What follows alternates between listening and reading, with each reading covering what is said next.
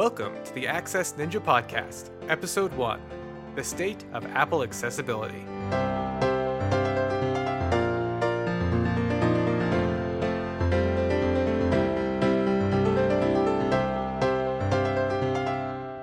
Hey, everybody, welcome to the first episode of the Access Ninja Podcast. My name is Jonathan Campbell, and I'm here along with Rachel Magario. Hey, Rachel. Hello, Jonathan, and hello, everybody else that's hearing. Well, thank you for joining us. We're going to be covering three main topics today in our podcast, and we're going to do a little bit of introduction since this is our very first podcast. So, those of you who are listening may not be familiar with the work that Rachel and I do.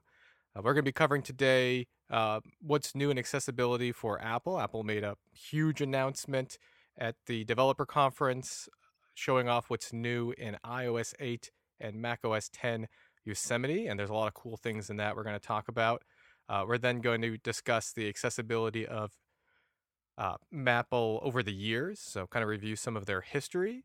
And then we're going to talk on a more personal level about how accessibility that uh, has happened in Apple products and design and products as a whole, how it affects people's lives. So, kind of bring it home with a why this is also important.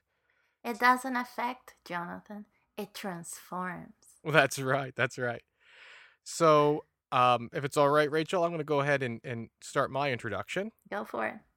Uh, my name is Jonathan Campbell. I work currently as an assistive technology specialist at the Pacer Center. And what that basically means is I work with parents and professionals and talk about how technology can improve their lives by demonstrating assistive technology, meeting people, and helping them find out what technology works best for them uh, doing workshops for professionals. I've gotten to do some traveling. I've been out to India, did a keynote address for an international uh, conference on assistive technology out there, and I've been out to DC and uh, Pennsylvania. They've got meeting some great people and kind of sharing how technology can improve lives.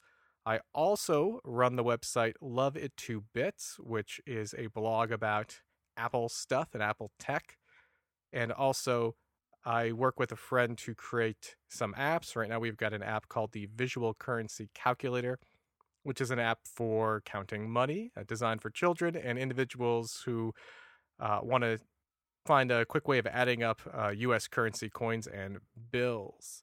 It's also great for teaching people that have cognitive disabilities how to handle money.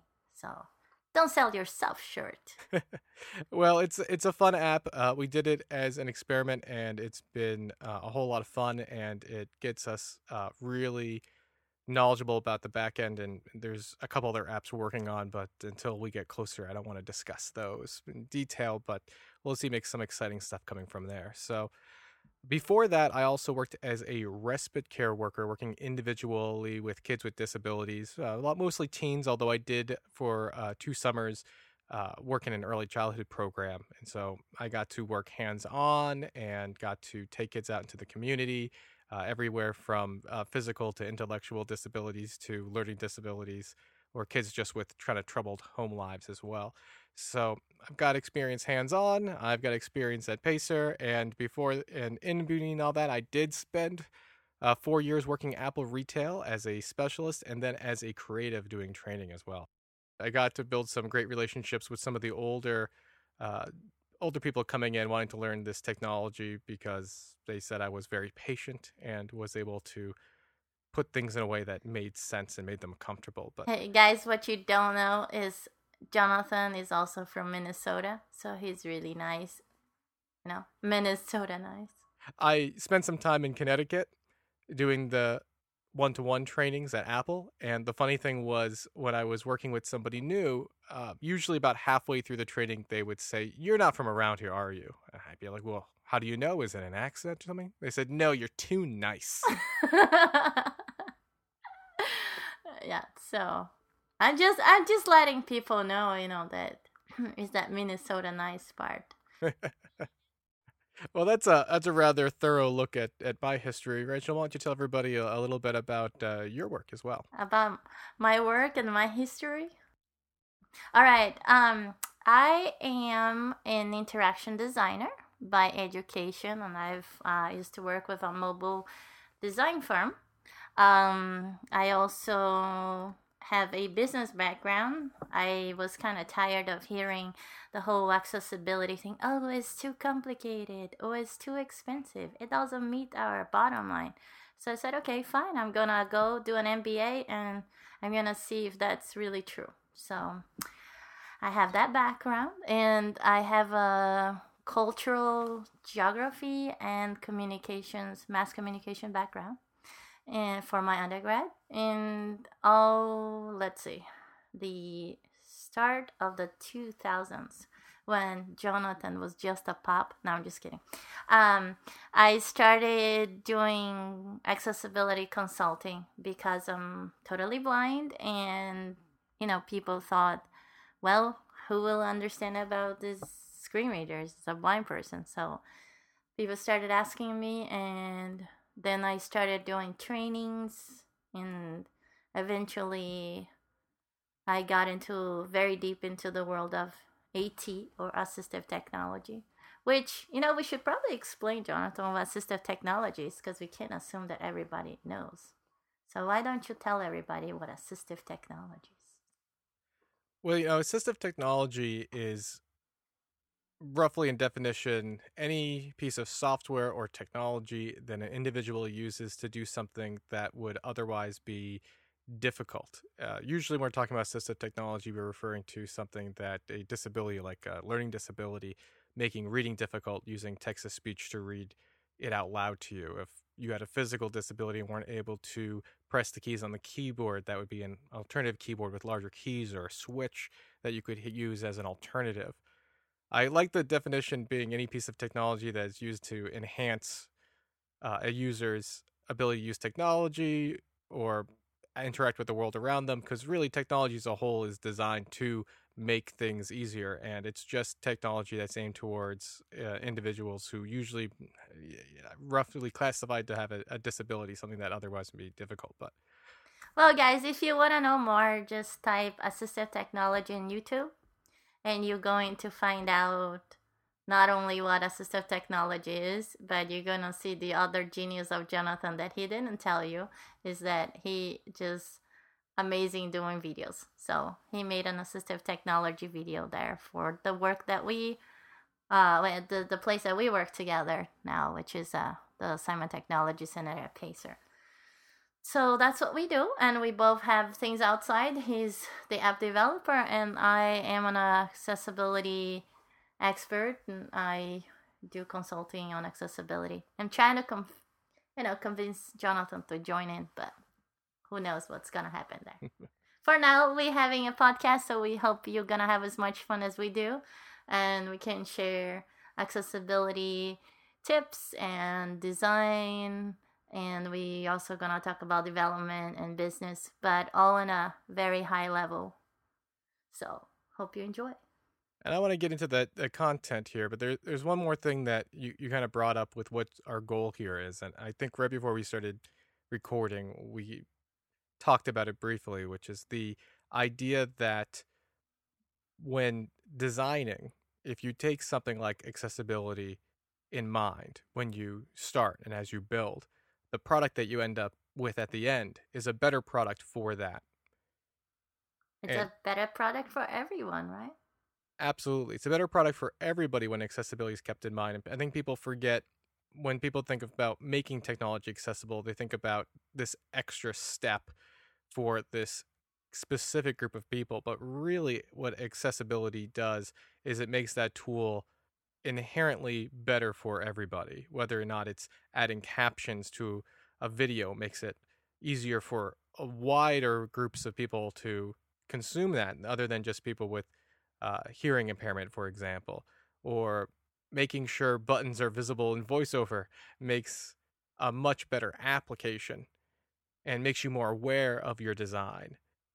And text to speech is something that is used not just by people with learning disabilities or, or vision impairment. That's something sometimes you can do if you want to consume your media without looking at the screen because you want to turn a web page into almost a blog uh, or a blog into a podcast, for example. And if your text is accessible, people can do that type of thing. Jonathan, and, did you just say vision impairment? Yes, I did. and guys, he knows my position on there. My vision is not impaired, just my sight. I'm a visionary. Get out of here. All right. Well, we'll probably discuss about philosophy too because we can never go away from there. You know, we always talking about how people feel and what is our opinions and I'm just demonstrating that by teasing him about calling me visually impaired. So um so we'll have a lot of philosophy too and we're going to bring my design and his development background where we can discuss the state of things and where it's gonna go and we also try to bring some value but we have so much conversations like that that we said you know why not to share right people right. ask us all the time for things so this way is gonna be all here for much more people many more people. Sorry. Well i think that gives everybody a pretty good introduction to us as a whole. Right. Well let's talk about this worldwide developer conference that happened and what that means for accessibility. So, those of you not familiar, about a few weeks ago, Apple held the Worldwide Developer Conference, which is a big, exciting conference if you're a developer, where Apple kind of puts out there what their plans are and what tools are going to be available to developers for basically basically they set up what the what the following year is going to be by showing off iOS 8, which is going to be the new version of the iPod, iPad, iPod Touch operating system, and what's coming new to macOS. So for their MacBooks, iMacs, Mac Minis, their desktop computers. And there's a lot of exciting stuff that happened. There's a lot of brand new features, but there's also a lot of accessibility features because Apple has been doing a great job of the last couple of years uh, putting in core new accessibility features, making their devices more enjoyable by everybody. And so I've got a list of the new accessibility features that Apple has formally announced in iOS 8 and macOS 10 Yosemite. So I'd like to kind of go through those and kind of discuss what what showed up. Uh, for those of you wondering, how did I find out about these accessibility tools? I, I am a developer, so I do have access to a developer account, but Apple actually makes the presentations that they do at the developer conference publicly available. If you go to developer.apple.com, you'll get information about the developer page and you can actually watch videos of their employees and their programmers and their developers showing you what's going to be new. So everything I'm talking about now has been announced in those developer conference videos, although not necessarily at the initial keynote. Come on, are we not going to talk about rumors? Well, I, I do have a potential rumor, something I cannot confirm. It's a small but important one that we'll talk about at the end. All right. Okay. I'm going to wait for that. Well, let's start with iOS because I think of the amount of people probably listen to this podcast, iOS is probably uh, probably some, a tool that they've all had access to. And iOS 7 uh, has had a feature that I know you're intimately familiar with uh, of voiceover. I'm very hands on. Very hands on. And uh, and before they've been using this, um, I'm not sure the name of the voice that voiceover uses in iOS. Do you know if there's a name for that? It's just voiceover. Just the voiceover voice. Well, I, well, Mac... the the name of the the voice itself, the synthesized voice, is Samantha, but. Oh, Samantha. Yeah. So Samantha's been this voice, and that's been the voice that voiceover's been using, and um, combining that with uh, the voice of Siri. Well, everybody thinks that Siri and Samantha are the same. They do. I do. I hear that a lot of people think it's the same, but it's not. But the they're not. Voice. Plus, my Siri is a man. Yeah, I think people forget that you can change the the default gender of Siri. Do you know why my Siri is a man? Why why is Siri a man? I'm almost afraid to ask. Because when he doesn't get it right, I can just tell him, "Oh, you're such a man." well, there's been this great voice that has been available on Mac OS, but has not been available in iOS, and that is the voice Alex. Do you want to tell everybody a little bit about Alex? I'm in love with Alex. Alex, oh, it's so amazing. Oh, I tell him all the time. I'm in love with Alex. Uh, Alex is great. Like the voice is not just amazing. I could show it to you guys now, but I have him quiet for a second here so it doesn't mess up this iPod. I mean this podcast. But Alex is amazing. Like he even breathes. That's actually my, my favorite thing when Alex came out as a voice for the first time for and I was working at the Apple store is I used to crank the volume up and put a bunch of put a bunch of sentences together and be like, "Listen, Alex breathes." He breathes. Actually, you know, I'm such a lousy writer. So, and it's not the blindness is not just the excuse. I don't read enough braille and I don't have a lot of patience. But anyways, the thing is that when Alex came around, I was still in college. And it was amazing because I was trying to write my thesis. And, you know, thesis is not something easy to write. And it's so much editing and it's like the longest paper I've ever done in my life.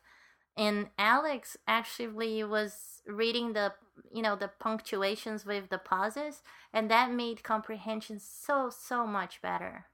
And of course, I have a little bit of ADHD, so I think when you're blind and you put that in top, then it's like, ooh, what are we gonna do? So Alex just transformed my life. My papers improved so much. My writing, at least my academic writing, became much better than my blogging one. Well, finally, uh, I was very excited when I heard the announcement that Alex is going to be a voice available in iOS for the first time. Oh my God, you serious? I did not hear that part. I wasn't sure if you knew. I was kind of keeping that a secret. Oh, okay. Tell you at the podcast. All right. Uh, but they did announce that Alex is going to be available as a voice in iOS for the first time ever.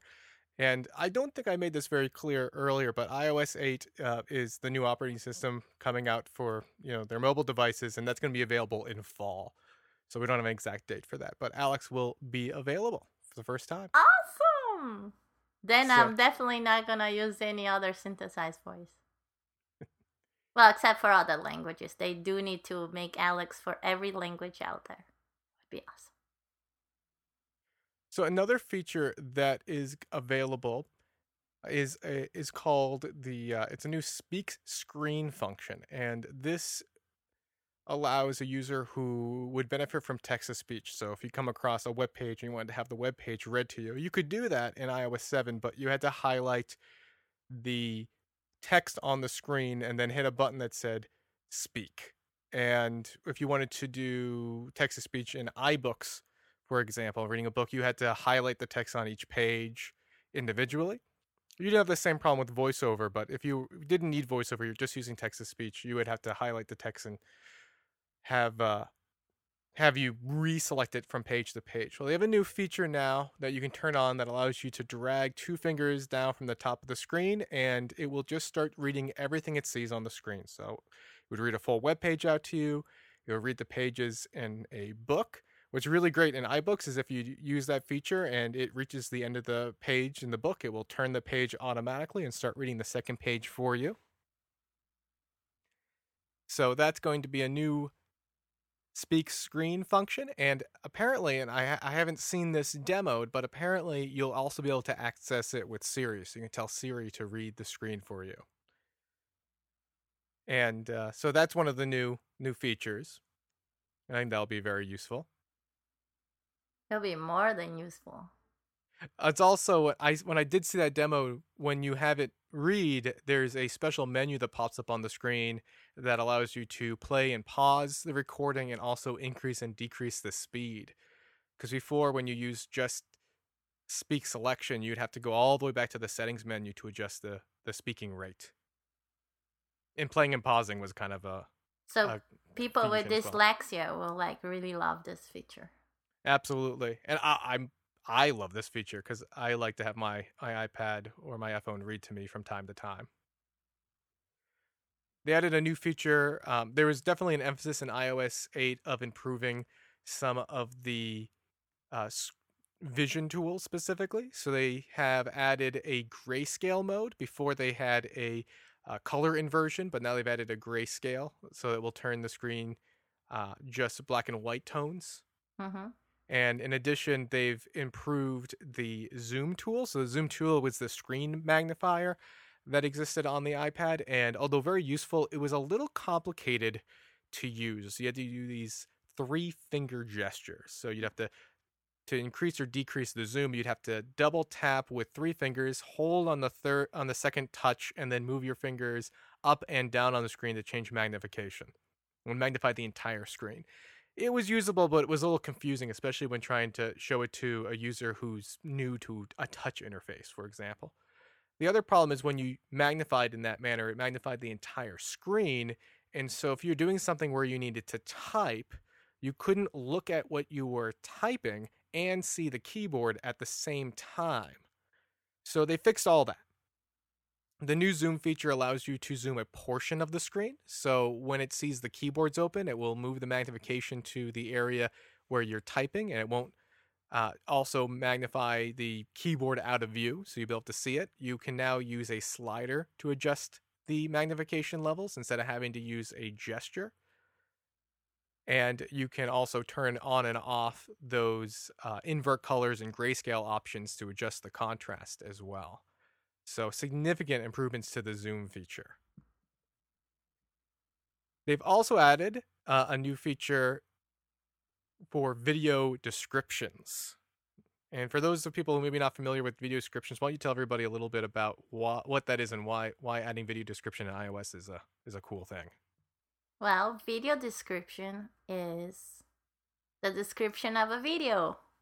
I guess that's pretty straightforward. No, well, it's also uh, known as audio description and or audio um, function.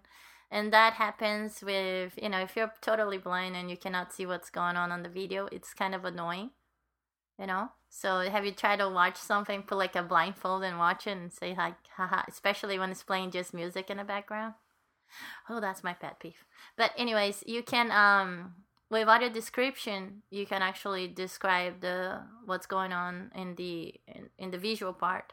And and then you can put that into a video. And it's kind of like caption for you know deaf people the stuff that's giving not just the text that's being spoken but also the context of what's happening. The same thing is with audio description but it's for audio. So whatever i'm not seeing i can actually understand.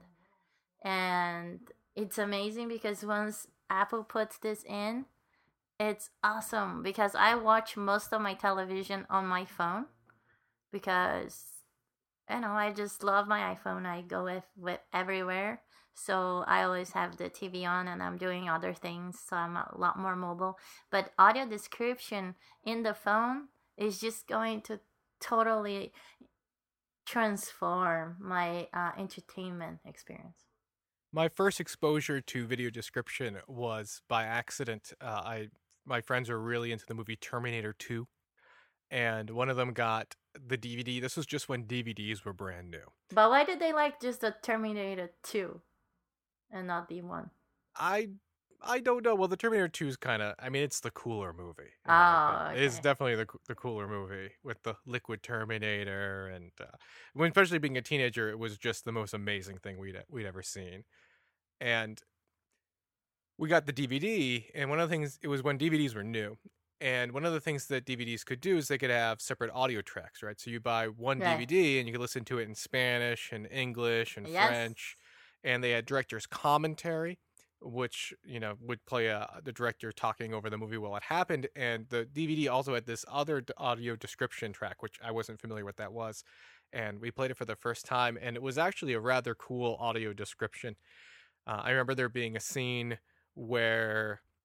Uh, the Terminator is looking for John Connor. John Connor is driving a motorcycle down this um, waterway, uh, and the liquid Terminator is following behind in this Mack truck, and they have descriptions. Uh, this this guy talking over it, and he's like, the Terminator pulls a shotgun out of his jacket, aims it towards the the Mack truck. The Mack truck careens over the corner, and I thought was well, this is great. It was like an it was like an audiobook. Yes, it is, and that's what makes it so much fun. Because like I remember, uh, I think I watched Harry Potter five, the movie, and it had audio description. So I was watching with uh, I was in India and I was watching it with a teenager of a friend of mine and he's like, "Oh, wouldn't it be cool, Auntie, if we saw it with audio description?" And I said, "You kidding me? Does?" And I said, "Wouldn't you mind?" He's like, "Of course not. Let's try it." So it was so much fun because uh, you know all the DVDs in India come from uh, England. Not the US version. So I guess the audio description had a woman talking like that. And you know, like so I remember when uh I guess the the girl that Harry Potter liked kind of uh looked at him and winked. So, you know, it said something like and Cho turned around and winked. You know, and then like I was like that. It's so cool. So I think we're gonna do potentially a future episode on audio descriptions because this is something that I I've been very curious about and maybe talk about you know what makes good what makes bad audio descriptions because I imagine people listening to this who are maybe creating videos might want to know you know what are some good practices for audio descriptions. So we'll we'll get into that in more detail later, but I want to plant that seed now while we're on the topic. Plant away and let it grow. Don't forget to water it though. Well, the nice thing about these video descriptions is it's it's an on-off switch inside of the accessibility settings. So when you have it turned on, if a video you're watching, whether or not that's playing through the iTunes store, like a movie you bought in iTunes, or uh, or an app itself has uh, audio descriptions uh, built into it, it will just start playing them automatically. It assumes that.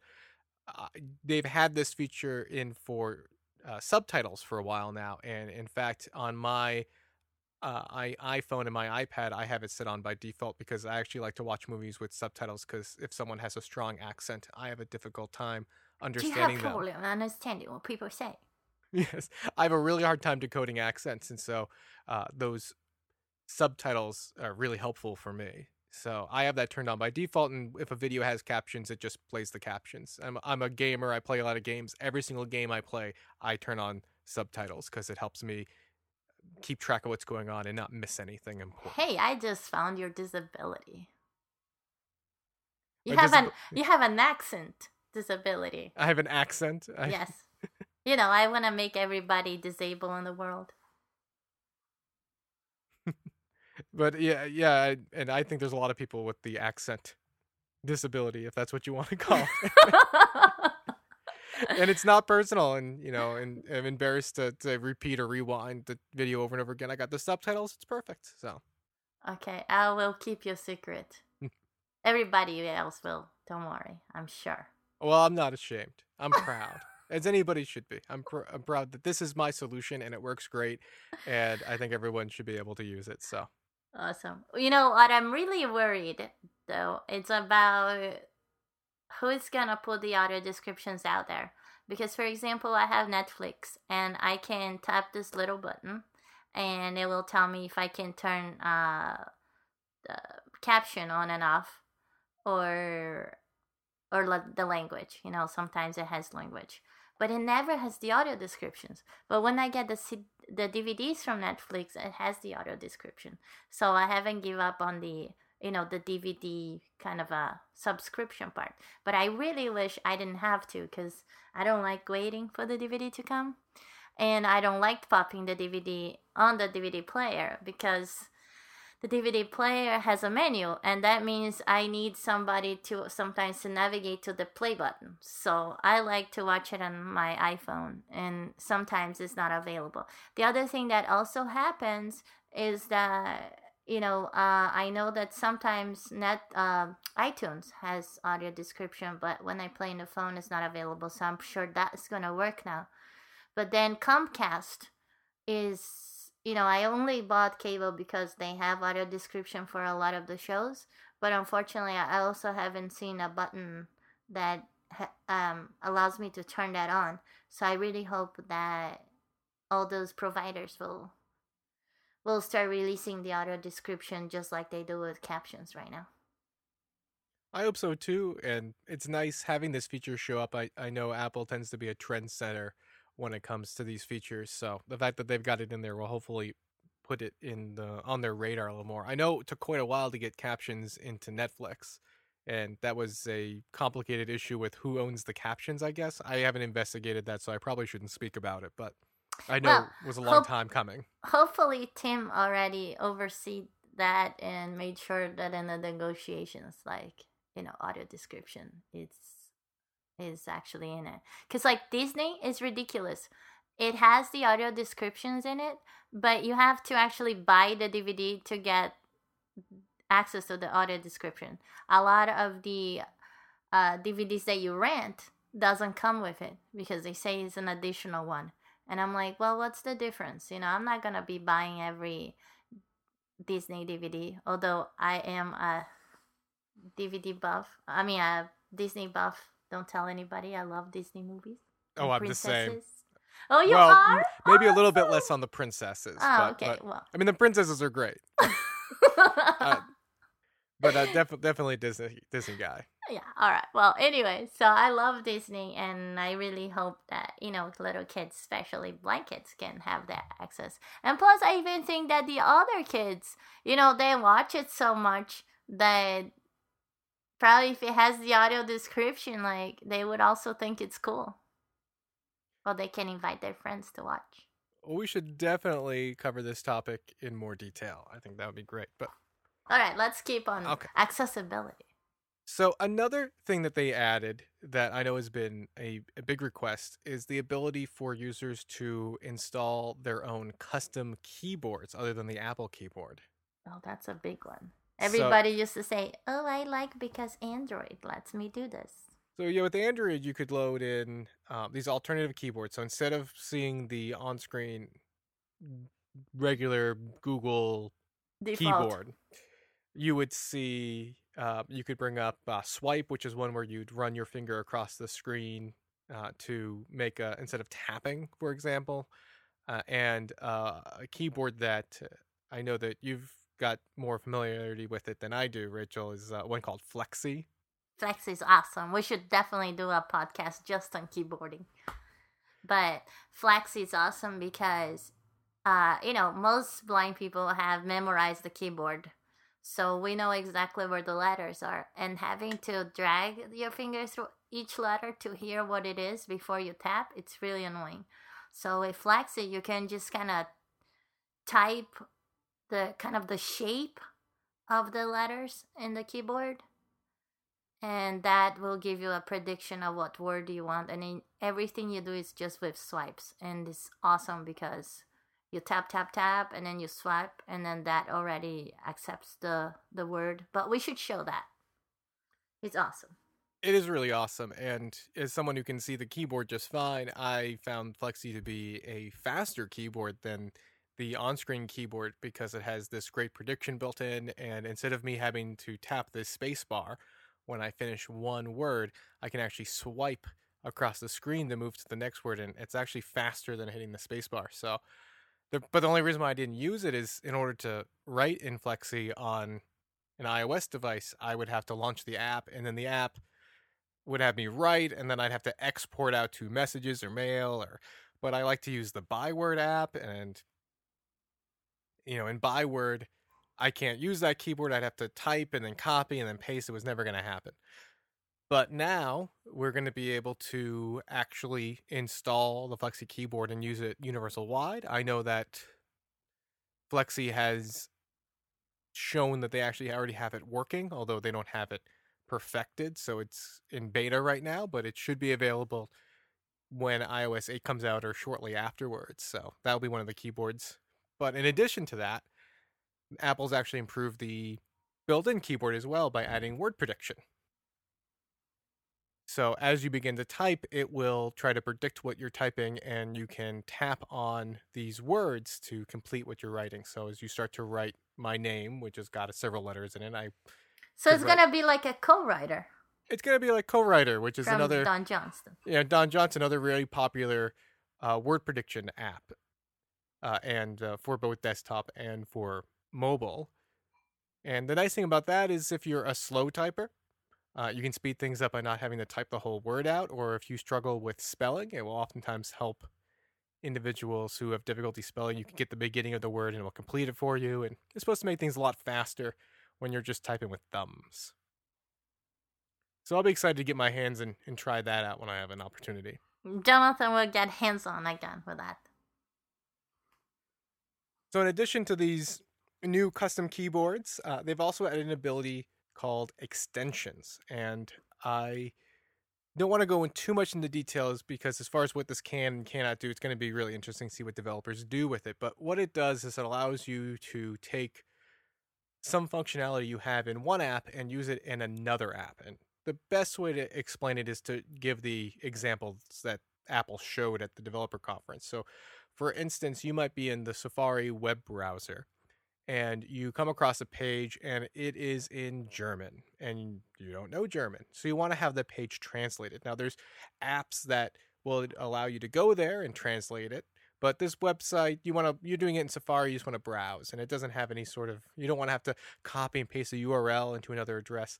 You can actually now tap a button, an extensions button for Safari, and you can use and the example they use is Bing has its own translation system and they had a functional version of that for the developer conference. So it would have the page in German, he tapped the extensions button, tap the Bing translate and it translates the page right in Safari. So we might see additional functionality where I might have an app that has certain text to speech functionality, for example, and I can tap and, and get access to that tool within Safari. I don't want to speak to what will or will not be there because it, that's up to developers to decide and build those tools. Another example they had was in the photo app, you might have another app that you have that's got filters or effects or titling effects and things like that.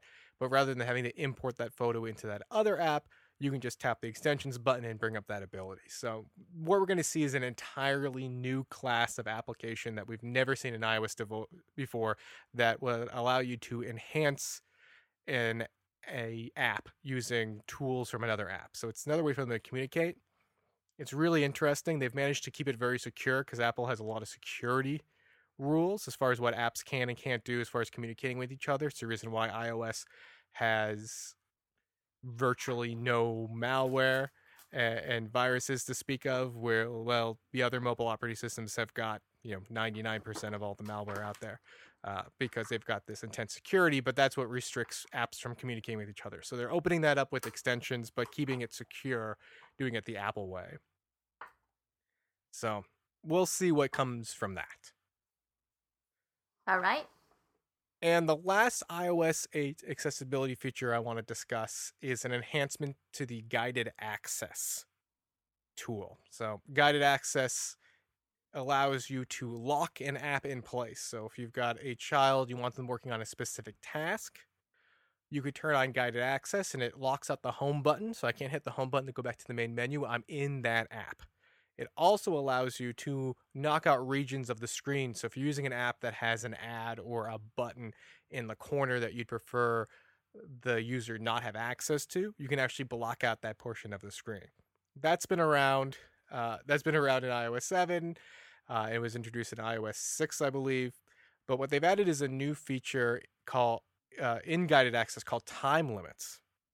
What time limits will do is once you access, when you turn on guided access, you can say 15 minutes is our time limit. And a timer will start going down inside the app and it will gently alert the user as you get closer and closer to that final time. And then once the time limit is up, it will actually lock the iPad out. And you need a passcode to get back out again. So this will allow parents to set time limits and focus on certain activities on the iPad. Isn't that too controlling?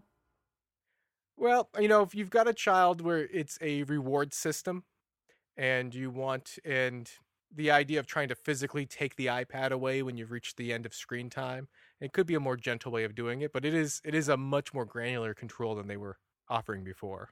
Hey, you know what I would do if I was a child? what would you do? Like it locks itself out, just throw it. I would just throw the iPad like ah I would rebel. You'd rebel? Well, perhaps yeah. perhaps this new guided access time limit feature will increase the amount of uh, soft shock resistant cases that are sold. All right. For kids like me. Exactly. All right. Well, I'm joking, guys, but yeah, but I do think it's um, you know, especially for kids that need um you know, uh, cognitive and executive function supports like guided access is perfect. It's used a lot as an assistive technology feature.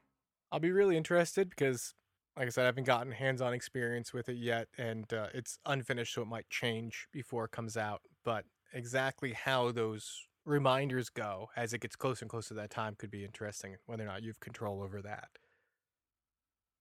Yeah, and you know, it would be even even cooler too if another iPad could be controlling the guided access of another iPad that's in the same Wi-Fi. That's yeah. a very interesting idea. Yeah, you know, like for example, if it's in the school and they're using for quizzes, for example, because you know I saw that as, uh, several teachers that we work with they use guided access for the quiz because then they cannot go like you know browse on the internet and do other stuff to get the answers but it would be super cool if one ipad had the master control of the guided access. And then you know it's like okay you have 15 minutes for this pop quiz. And then and she could lock them all. Or if all the kids are like messing around you could just say bye bye because there has been time limits on mac os but just uh, not ios so this is the first time on their mobile they've had that. But that would be a nice feature to be able to have more control like that. I know from a management standpoint, you can use, and you're distributing a bunch of apps at a school, you can use a mobile device management system, uh, and you can actually lock apps from that uh, from a from a server. But uh, it'd be nicer if it was a nice user interface like you described, like one master device that could control them. That was my design line working. Mm-hmm. So those are the things um, as far as what's new in iOS 8 that I wanted to discuss. Um, why don't we move on uh, over to Yosemite, the new version of Mac OS 10 coming out in fall as well. So not as many new features, but there's a big one, uh, and that is from a development standpoint, and that is they've redesigned the accessibility API.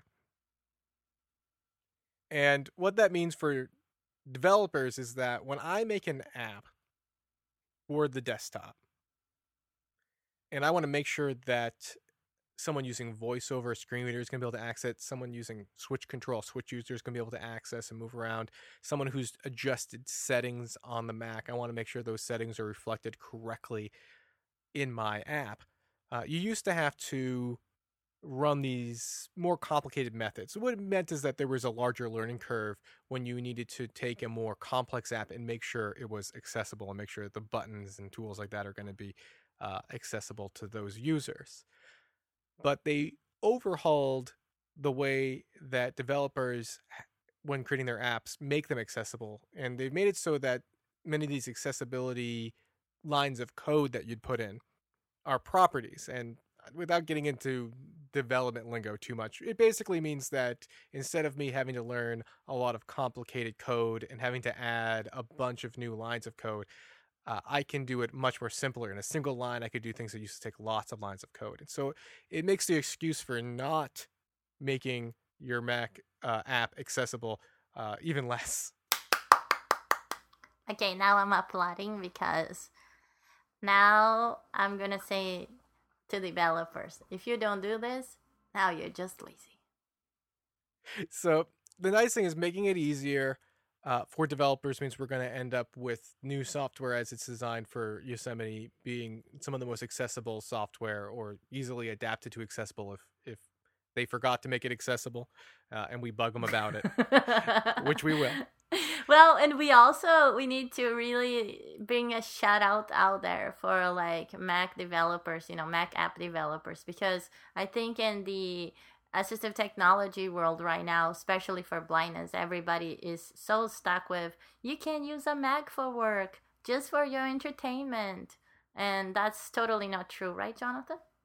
Oh, absolutely not. I do a lot of work and I've worked with a lot of small businesses and big businesses and creative people and office people, desk jockeys, uh, and uh, the Apple is a great computer for all that work. Well, and then with for blind people, they say that's not, but that's not true because I work with an iMac and an Air Mac and everything Apple, and I do pretty well. You can't survive on a design company without a Mac that's how I started using the Mac because they were laughing at my stuff. so so in addition to this new API, so that will mean that hopefully it's easier for developers to make their software accessible and when we bug them about it, we can it's simple enough now we can probably explain like, "Hey, go into your code and add this and this will fix it." uh, for those developers who are uh, maybe a smaller group and not familiar with those tools. But in addition to that, uh, that audio description functionality in iOS 8, that is the ability to turn on audio description. So when a video plays in a video player, it will try to play the audio descriptions by default. That is there as well. Yahoo! Let's see if Hulu gets on the ball too. Another thing they added was new dictation commands. Now I can't comment about this too much because uh, I know it's that a they, rumor. well, it's it's not a rumor, but there's not an official list that I've been able to see. And I did get a I did load in the beta version of Yosemite on on one of my Macs, but that menu is not currently accessible. Well, and we should tell everybody out there that they actually can try Yosemite if they want. Please don't make that your default. But like Jonathan Knight, you can make a partition on your computer and upload the beta. You don't need to be a developer for that. That's absolutely right. If you go to the Apple website, you don't have to be a developer. It's a public beta. Anybody can download and try and give feedback to Apple uh, as they finalize it uh, for its launch in the fall. But like you said, Rachel, do not load it on your personal machine that you use regularly because it is beta. It is still being developed. There's lots of bugs. There's lots of known bugs. Some features are going to change and modify. But if you want to know, like, what's the new, most cutting edge features coming to macOS 10, you can do that. Definitely, if you are a screen reader voiceover user, please, please, please do not do that on your personal computer. Have a partition if you have a, a backup computer like I do, but don't put it on your personal one because it's not going to be good. That's right. They also added a functionality for extensions inside of the Mac OS. So, those same sort of tools that are going to be able to reach into other applications and add functionality to them. Come on, let's talk about continue. Oh, the the continuity feature? Yes, continuity feature. Well, I wasn't. I mean, that's a great feature in general. So there's this new feature that's appearing that is if you own a Mac and you have an iOS device, you've got these features called continuity. So if, for example, you started writing a document in Pages on your iPad, and you walk over to your Mac, which also has Pages on it, you can actually send the work you're doing over to the Mac to finish it. Or the other direction, I'm writing my I'm writing my document uh, in Pages, and I can pick up my iPhone. It will detect that I'm working in Pages. I can flip up at the screen, and it will load that document right into uh, my iPhone and let me start working on it from there. You know what it reminds me? A little bit of that advertisement that how was it? Was it Chrome, I think? That they would open like in different devices and then they were like, "Oh, well, I don't know, it was so cheesy. I don't remember now exactly how it was, but this guy would show like the laptop, the whatever Google Chrome and then he'll open his Android tablet and then everything is in one place and he would say something cheesy about that. So, but this is the real deal. What's great, this is going from a desktop computer or a laptop to an iOS device. So rather than trying to have the same experience on multiple devices, you're having just a continuous experience, but that's unique and optimized for whichever device you're using. or not that's a- Exactly, and that's what makes mm-hmm. the difference. And it's also intelligent. It's automatized, and you don't need to be logged in on your Chrome whatever for you know every in every single device that you want. So it's it's really nifty. I uh, I really wish I could test it out. I said I've got the beta version of Yosemite loaded on uh, a partition on my laptop, but I have not loaded it on my mobile phone yet because that's my phone that I use for everything, and it's not quite stable enough for that. So I don't get to enjoy that feature. I'll have to wait a little bit. But it's so exciting. I Mhm. cannot like wait anymore for it. I am just so thrilled about it. So the last accessibility feature that is new is not necessarily an accessibility feature, but I see it being used in that way, is they have greatly improved Spotlight in Yosemite. So Spotlight is the system-wide search functionality. And you could actually get to it by holding on the command key and hitting the space bar. Launch up a little search. You type in what you're looking for on the computer. It looks through a giant index of your files and contents and con- calendars and things like that. And you can bring up documents really quickly. I do this all the time. We do these consultations uh, at Pacer and we write these consult letters and every once in a while get a call on the phone from somebody and they'll be like, Oh hi, you know, we haven't talked in a year, you probably don't remember me. We came for a consult. My name is John Smith and I can command space, type in John Smith's name, bring up the letter, see it really quickly, get refreshed if I need to, and say, "Oh yeah, John, we you came in last year. We talked about uh, text-to-speech programs, uh, and that's something that's a system-wide search. Well, they've made Spotlight better. Uh, it can also search things off the web. So if I type in a word, it will give me uh, not web page results, but information. So the example they give is they typed in the word Godzilla because the Godzilla movie had recently come out when the conference was going on. And instead of it was searched for files on the computer, it found Godzilla movies available on iTunes that you could purchase or that are in his media player. He could go and play it immediately. And it actually brought up uh, content from a Wikipedia article. And so that's kind of like with Siri. If you search for certain things in Siri, Siri doesn't necessarily give you search results because you could do that in the browser pretty quickly and you can bring it up, but it actually brings you information back, which is a, a different way of doing things. And when you're trying to get information quickly, uh, it can be a much more efficient way of of finding things. So I think that's something that a lot of uh, accessibility users are going to benefit from. Now they really should like install a Siri on the Mac too. Seriously. That that would be really great. Actually, I that was one of the features I was hoping was going to show up, but I haven't seen Siri for the Mac yet. So the closest thing we got for Siri from the Mac is Spotlight, but instead of voice activated, you have to type. Although you could use, I, I could hit Command Space to bring up Spotlight, Yeah, and then dictate. hit the function key twice and dictate, but it's not quite the same. Right. But it still works. Yeah. So those. Oh, by the way, mm-hmm. talking about dictation, I tried the Spanish one now for the Mac, and it's awesome. It actually writes down what I say. Oh, that's cool. So you got your Spanish. Uh, I know that they have support for Even several with languages. my accent. Even with my accent. Now, what what would you call your your accent with Spanish? I'm actually teasing. Uh, I can imitate a lot of accents, but I speak a little bit kind of Mexican like now. But I I've done Chilean and Argentinian, and so I would say it's more Mexican now. So Too many Mexicans talking to me, you know. well, so those were the uh, the the brand new announcements as far as accessibility goes. Uh, there's one more thing that that I've heard about and uh, I've experienced a little bit about uh, as far as accessibility goes, as far as changes are, and that is in regards to the iBooks app for desktop. Now, the iBooks app right now in 10.9, its voiceover navigation is how would you put it, Rachel? Um, how would I put it?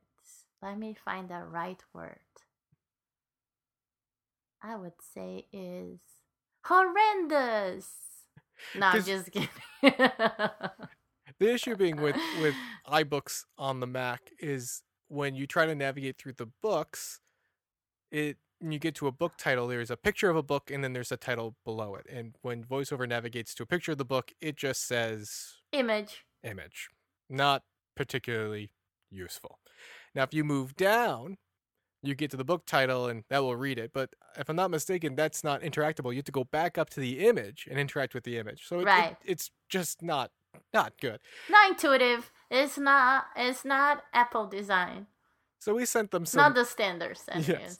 we sent them some some feedback and um, I was hoping to see an update in 10.9 to fix it. I haven't seen that yet, but I can tell you uh, I have uh, I have evidence that iOS 10.10 Yosemite has it fixed and voiceover navigation in iBooks is really good. And considering it's still technically beta too, and some, oftentimes some of the voiceover features are not functional uh, till later in the beta stage. And then I say, "Is about time." So that's the state of Apple accessibility, looking at the Worldwide Developer Conference and what's going to be coming there. Uh, always excited every year. Like I said, they've got several accessibility, new accessibility features, and they're always improving them. So it's definitely a priority. But let's talk a little bit about the history of accessibility on the Apple platform. Now, you've got a little bit more history than than I do, uh, because my knowledge of accessibility didn't really get rich until I started working at Apple, which was close to 2004 when it really started to hit my radar. Although I was doing some curriculum adaptations back in 2000, but that was mostly adapting curriculum for touchscreens using Keynote and using an IntelliKeys. Uh, that wasn't built, any of the built-in accessibility. So, why don't you talk a little bit about where accessibility began for Apple, as far as your experience it goes? Well, my experience didn't start until 2007, and I think that had been just the launch of Leopard, which is I never remember the numbers, but um, so it came out first in 2005. You know the date. Well, You're more of an Apple geek than me. well, Tiger Tiger was 2005, and that was the first introduction of voiceover uh, to the Apple platform. Right, and it was really. I mean, it wasn't bad, but I wasn't. I wasn't really. I was in college doing like 20 hours per semester, and yeah, so I didn't have time to tinker so much. Plus, I like to party, so my free time was spent on that. Um, so I I didn't really come around to to get into a Mac until Leopard came around, which was the second uh, OS to have voiceover, and that was very amazing because a lot of people, you know, there's still a myth that a blind person cannot use the Mac like I said, professionally. But back then, there was this myth that blind people couldn't use Mac at all.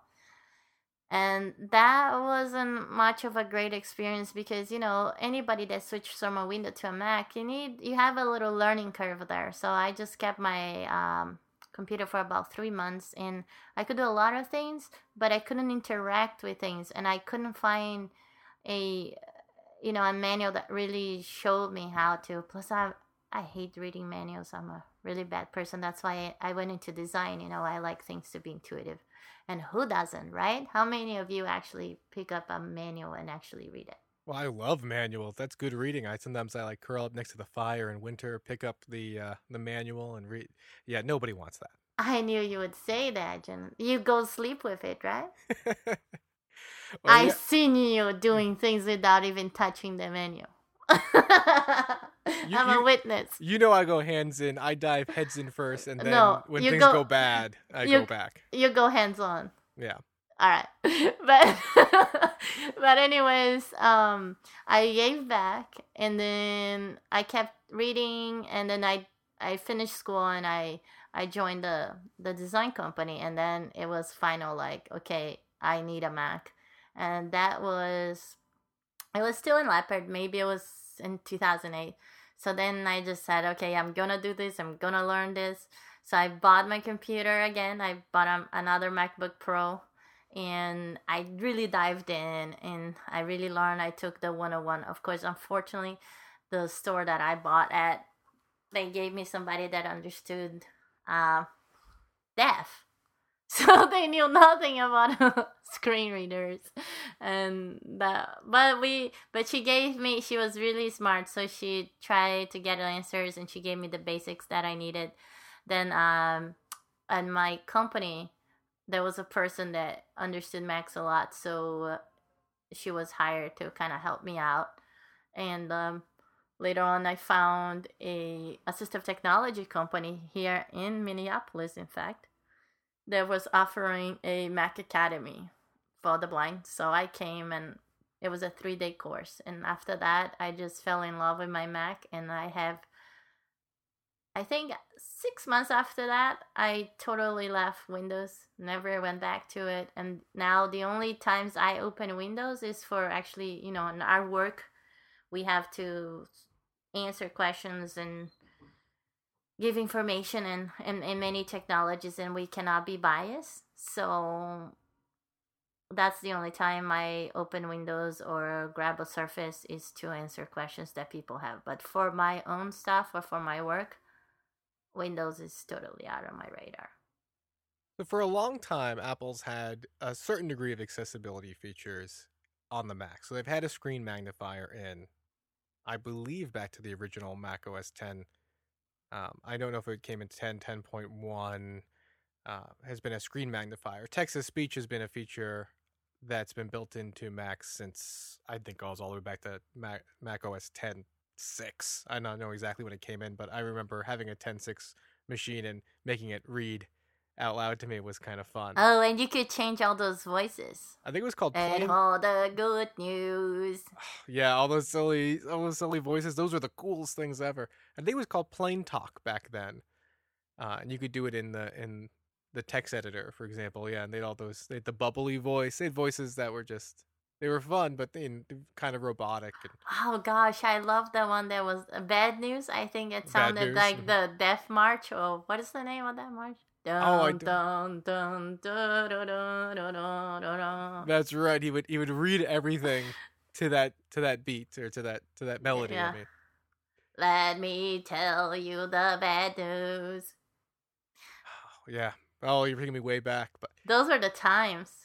But it wasn't until well, there is Apple Spoken, and I do remember that. That was back in '96, I believe.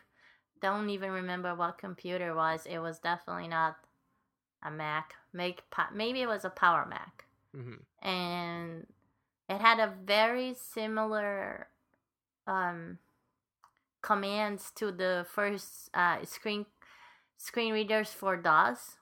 You know, and so it was and then most blind people back then were still using dos very little were using windows and even the ones that were using windows still had to use dos too to support because you can do everything on windows and and these presets like jaws and all the screen readers we have today i think the only windows reader then was uh, called windows bridge and so it was very similar to uh, Apple Spoken or Spoken App, whatever the name was.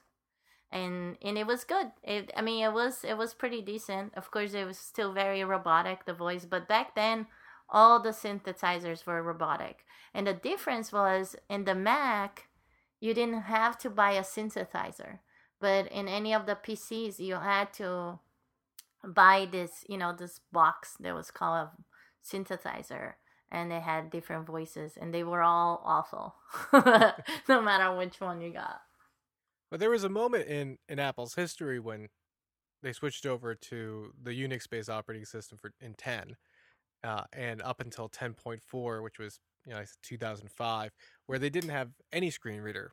I mean, they did have the text to speech, they did have the magnification, but they didn't have any screen reader. And I remember working at Apple when this new feature came out, and I had a representative for a school for the blind out in Iowa uh, come and visit because he was a big Mac guy and he was really excited because this was going to allow him to introduce the students he worked with to his favorite computer, his favorite operating system for the first time in a very long time.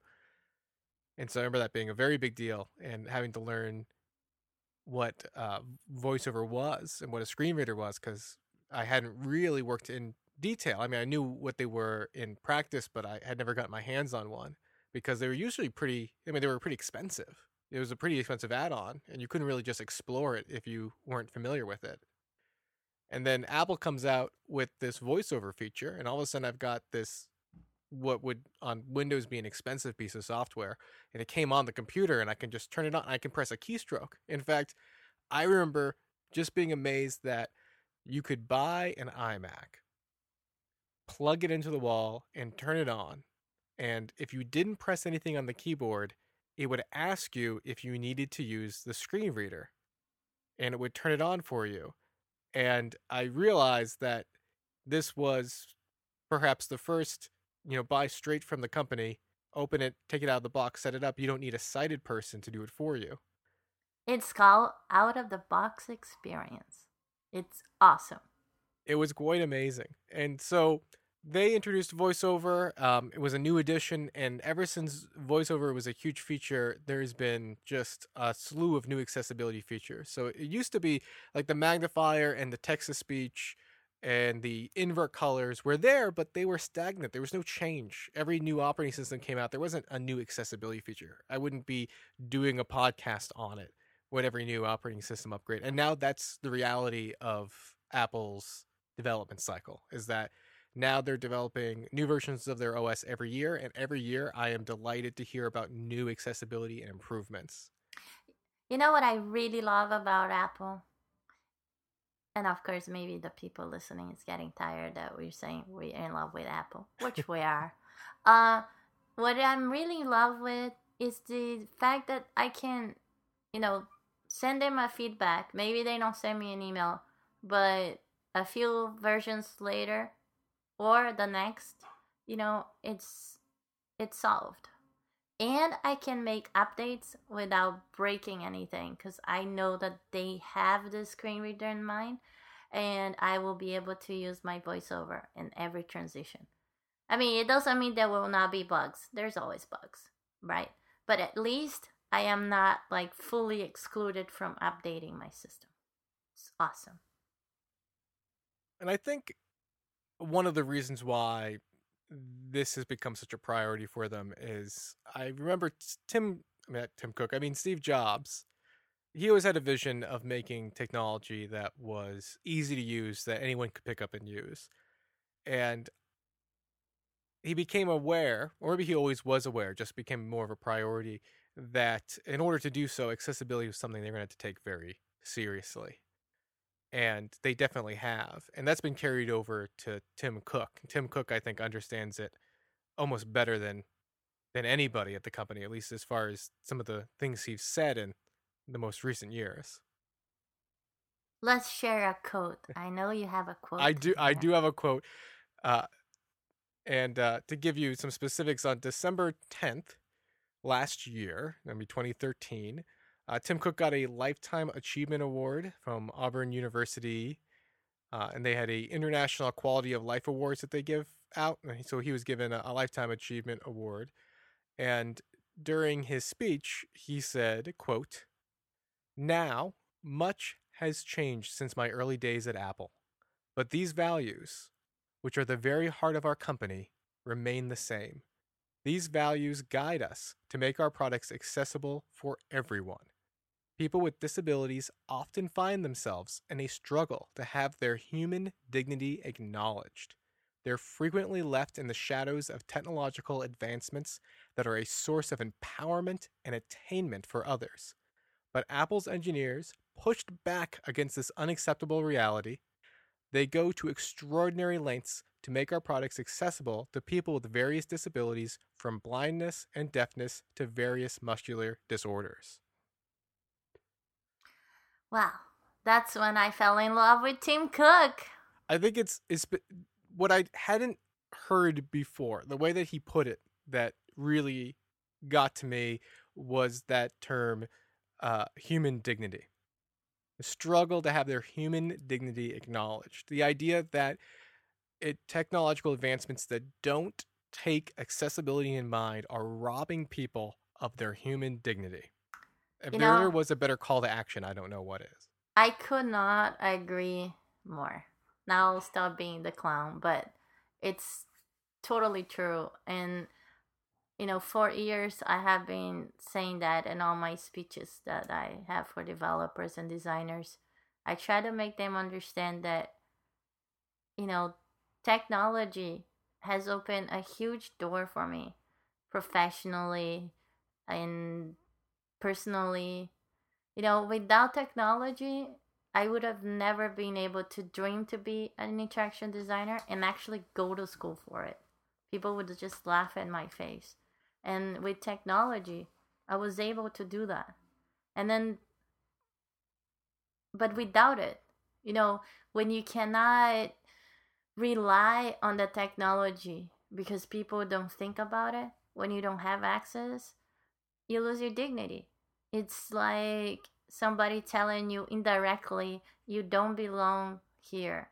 You know, it's kind of like the last kid to be picked on the playground, that means that's not even that. It's worse than that. It's kind of like you have no right to be in the playground. Get out of here. That is the underlying message, and that's not cool. I think technology is made to make our lives better and to enrich them. It's why we do it in the first place. And if anybody should be reaping the rewards from technological advancements, it should be those who rely on technology the most. And that's their people who need assistive technology. And they are the ones that should be benefiting the most from these new these new technologies. Not people they shouldn't be left behind because of a disability.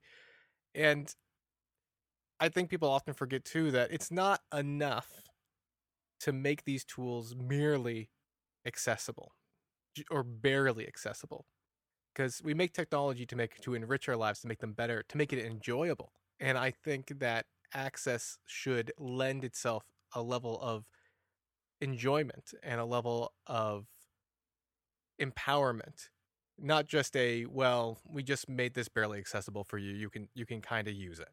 That's not acceptable.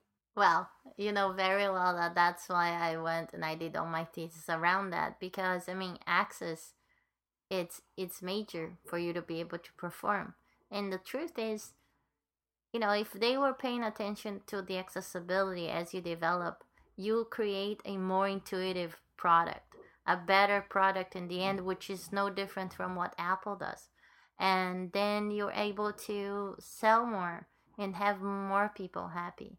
And I think that if they actually paid attention to accessibility, then you have a support product and more hmm. money automatically. But you know, you have to have the such the type of commitment that Apple has from the leadership down in order to make people think about this. Because otherwise you say oh it's too complicated. Well it's not complicated. You just need to think outside of the box.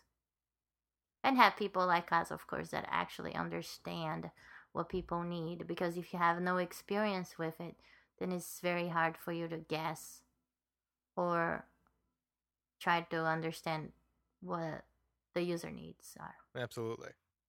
I've got another quote from Tim. It's a little bit more of a fun quote uh, as well, but I think it, it also the fact that he he followed this up in February uh, 28th of this year uh, Apple had their annual shareholder meeting. And this got a lot of press, although it got a lot of press as an environmental angle. But the quote itself, I think, uh, speaks for itself, at least as far as his opinion about accessibility. Uh, he was uh, being challenged about some of the investments Apple makes and whether or not they have a clear return on investment or ROI. So he's going to use that term ROI in this quote, which is return on investment and he was being pushed about that in regards to some of the priorities Apple has in regards to some of their programs, some of the things that they from their priorities, environmental aspects. And when he was pushed on it, he said, quote, "When we make our devices accessible by the blind, I don't consider the bloody ROI.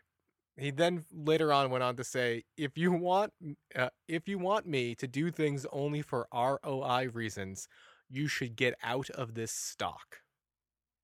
Well, and you have to tell people that the guy that was bugging him about it was talking that he really thinks that the you know investors should have the right to know the ROI on the and those investments, and he should concentrate only in the bottom line. And I think after that quote, that's when I really fell in love with Tim Cook because I had my doubts, you know, when Steve Jobs went out, but um, he has really stand up for it, for human rights and human dignity, and this to me is the big is the big ticket because a lot of business already pay attention just to the bottom line and which is finance right? It's everything that shows you is in the number. But guess what? He cannot know for sure on the numbers how many blind people are buying Macs or iPhones. But the truth is, he's making a change on my life, on my professional life, and he doesn't even know. And his market is growing. I mean, it's maybe, okay, we're just 1 million blind people in this country, but there's a lot more out there. And I think 1 million is a pretty good number. and to clarify his, I don't about the stock and about the ROI as as well is he was being pushed about some of the environmental initiatives that Apple does, which are you know their way of kind of improving the world and making the world a better place. I, I would argue that accessibility is a positive impact on ROI, not a negative impact in many cases. Well, and so is environment, but people just don't realize it. We only got one world, so. well, I think, and also considering that renewable energy and a lot of the energy that Apple's been investing money in is probably the future of energy. They're getting a head start on something that a lot of companies are going to eventually be playing catch up with in the first place, which is Apple's goal is to skate to where the puck is going, not to where the puck is. And even in their energy initiatives, uh, many times that's exactly what they're doing. Okay, guys, for you Southerns, puck is the ball that's used on hockey. I just learned that. Oh, the hockey puck, yeah. that was a quote that Steve that Steve Jobs used to. Said, I think he said his father used to tell him in regards to Wayne Wayne Gretzky's uh, uh one of the you know most famous greatest hockey players of all time.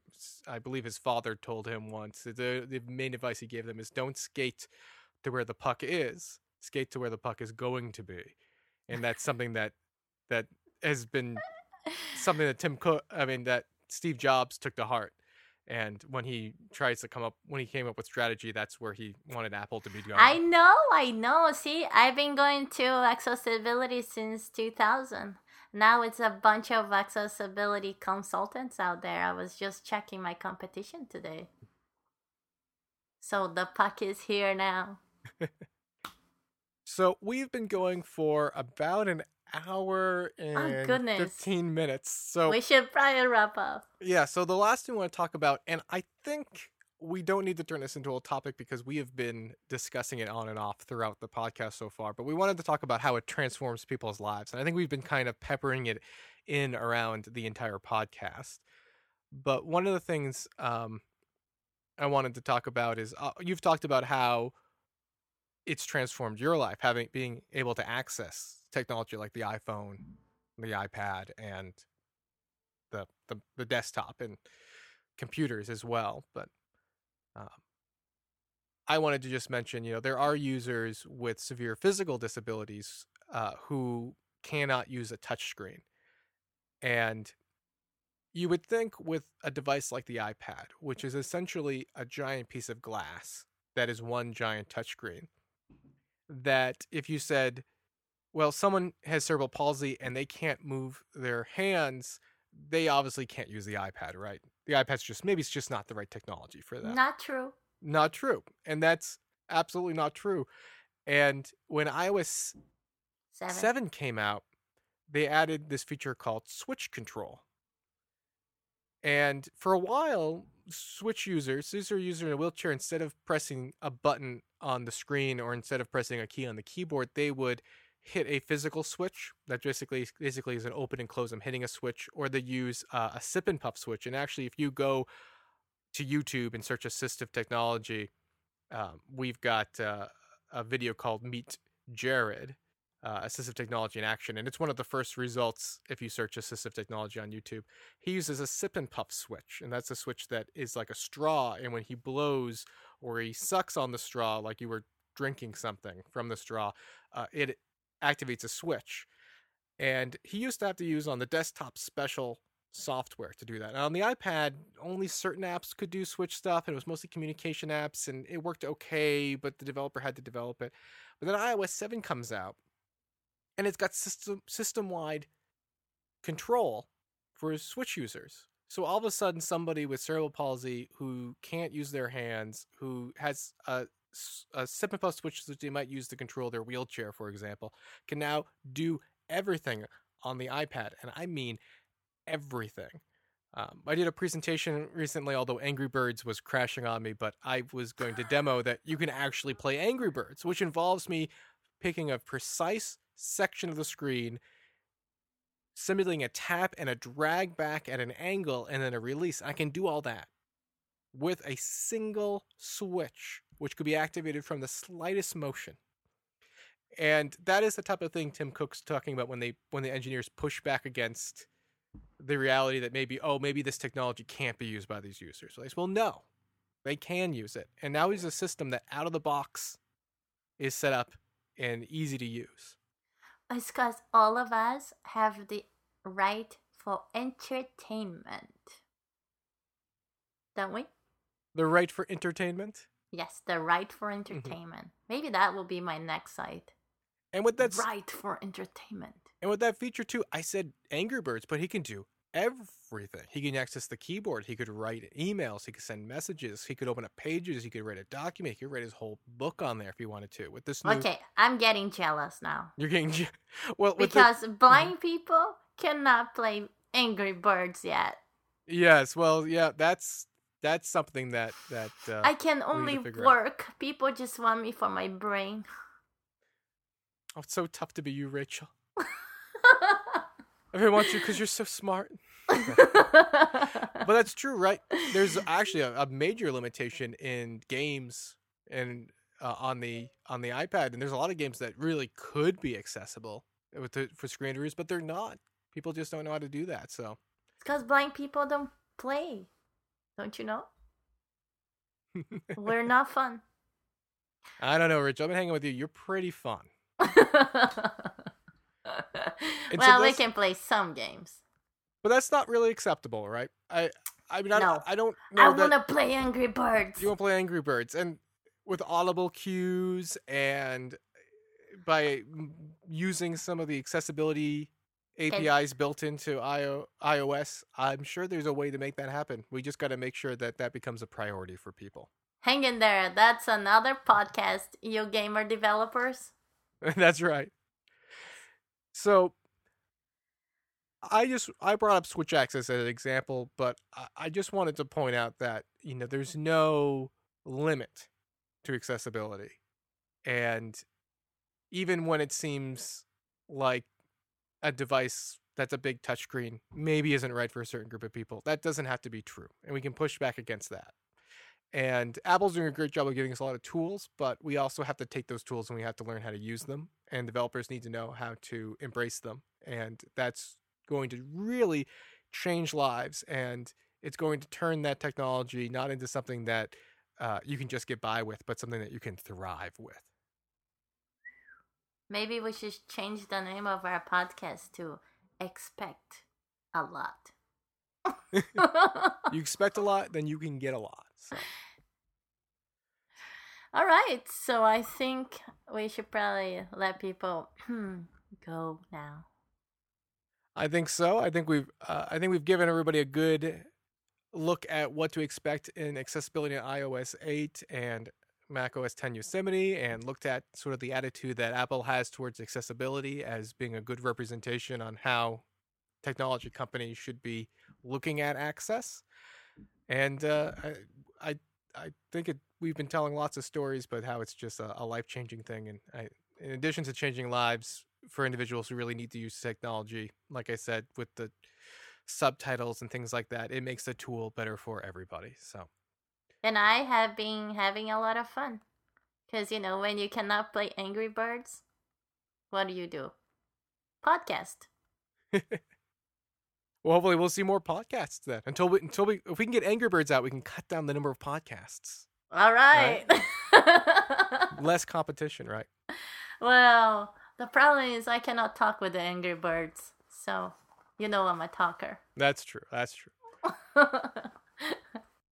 Well, we hope you enjoyed the very first episode of the Access Ninja podcast. If you want to find out more about the podcast and more about Rachel and myself, visit us at access.ninja. That's right, just type in access.ninja into your web browser.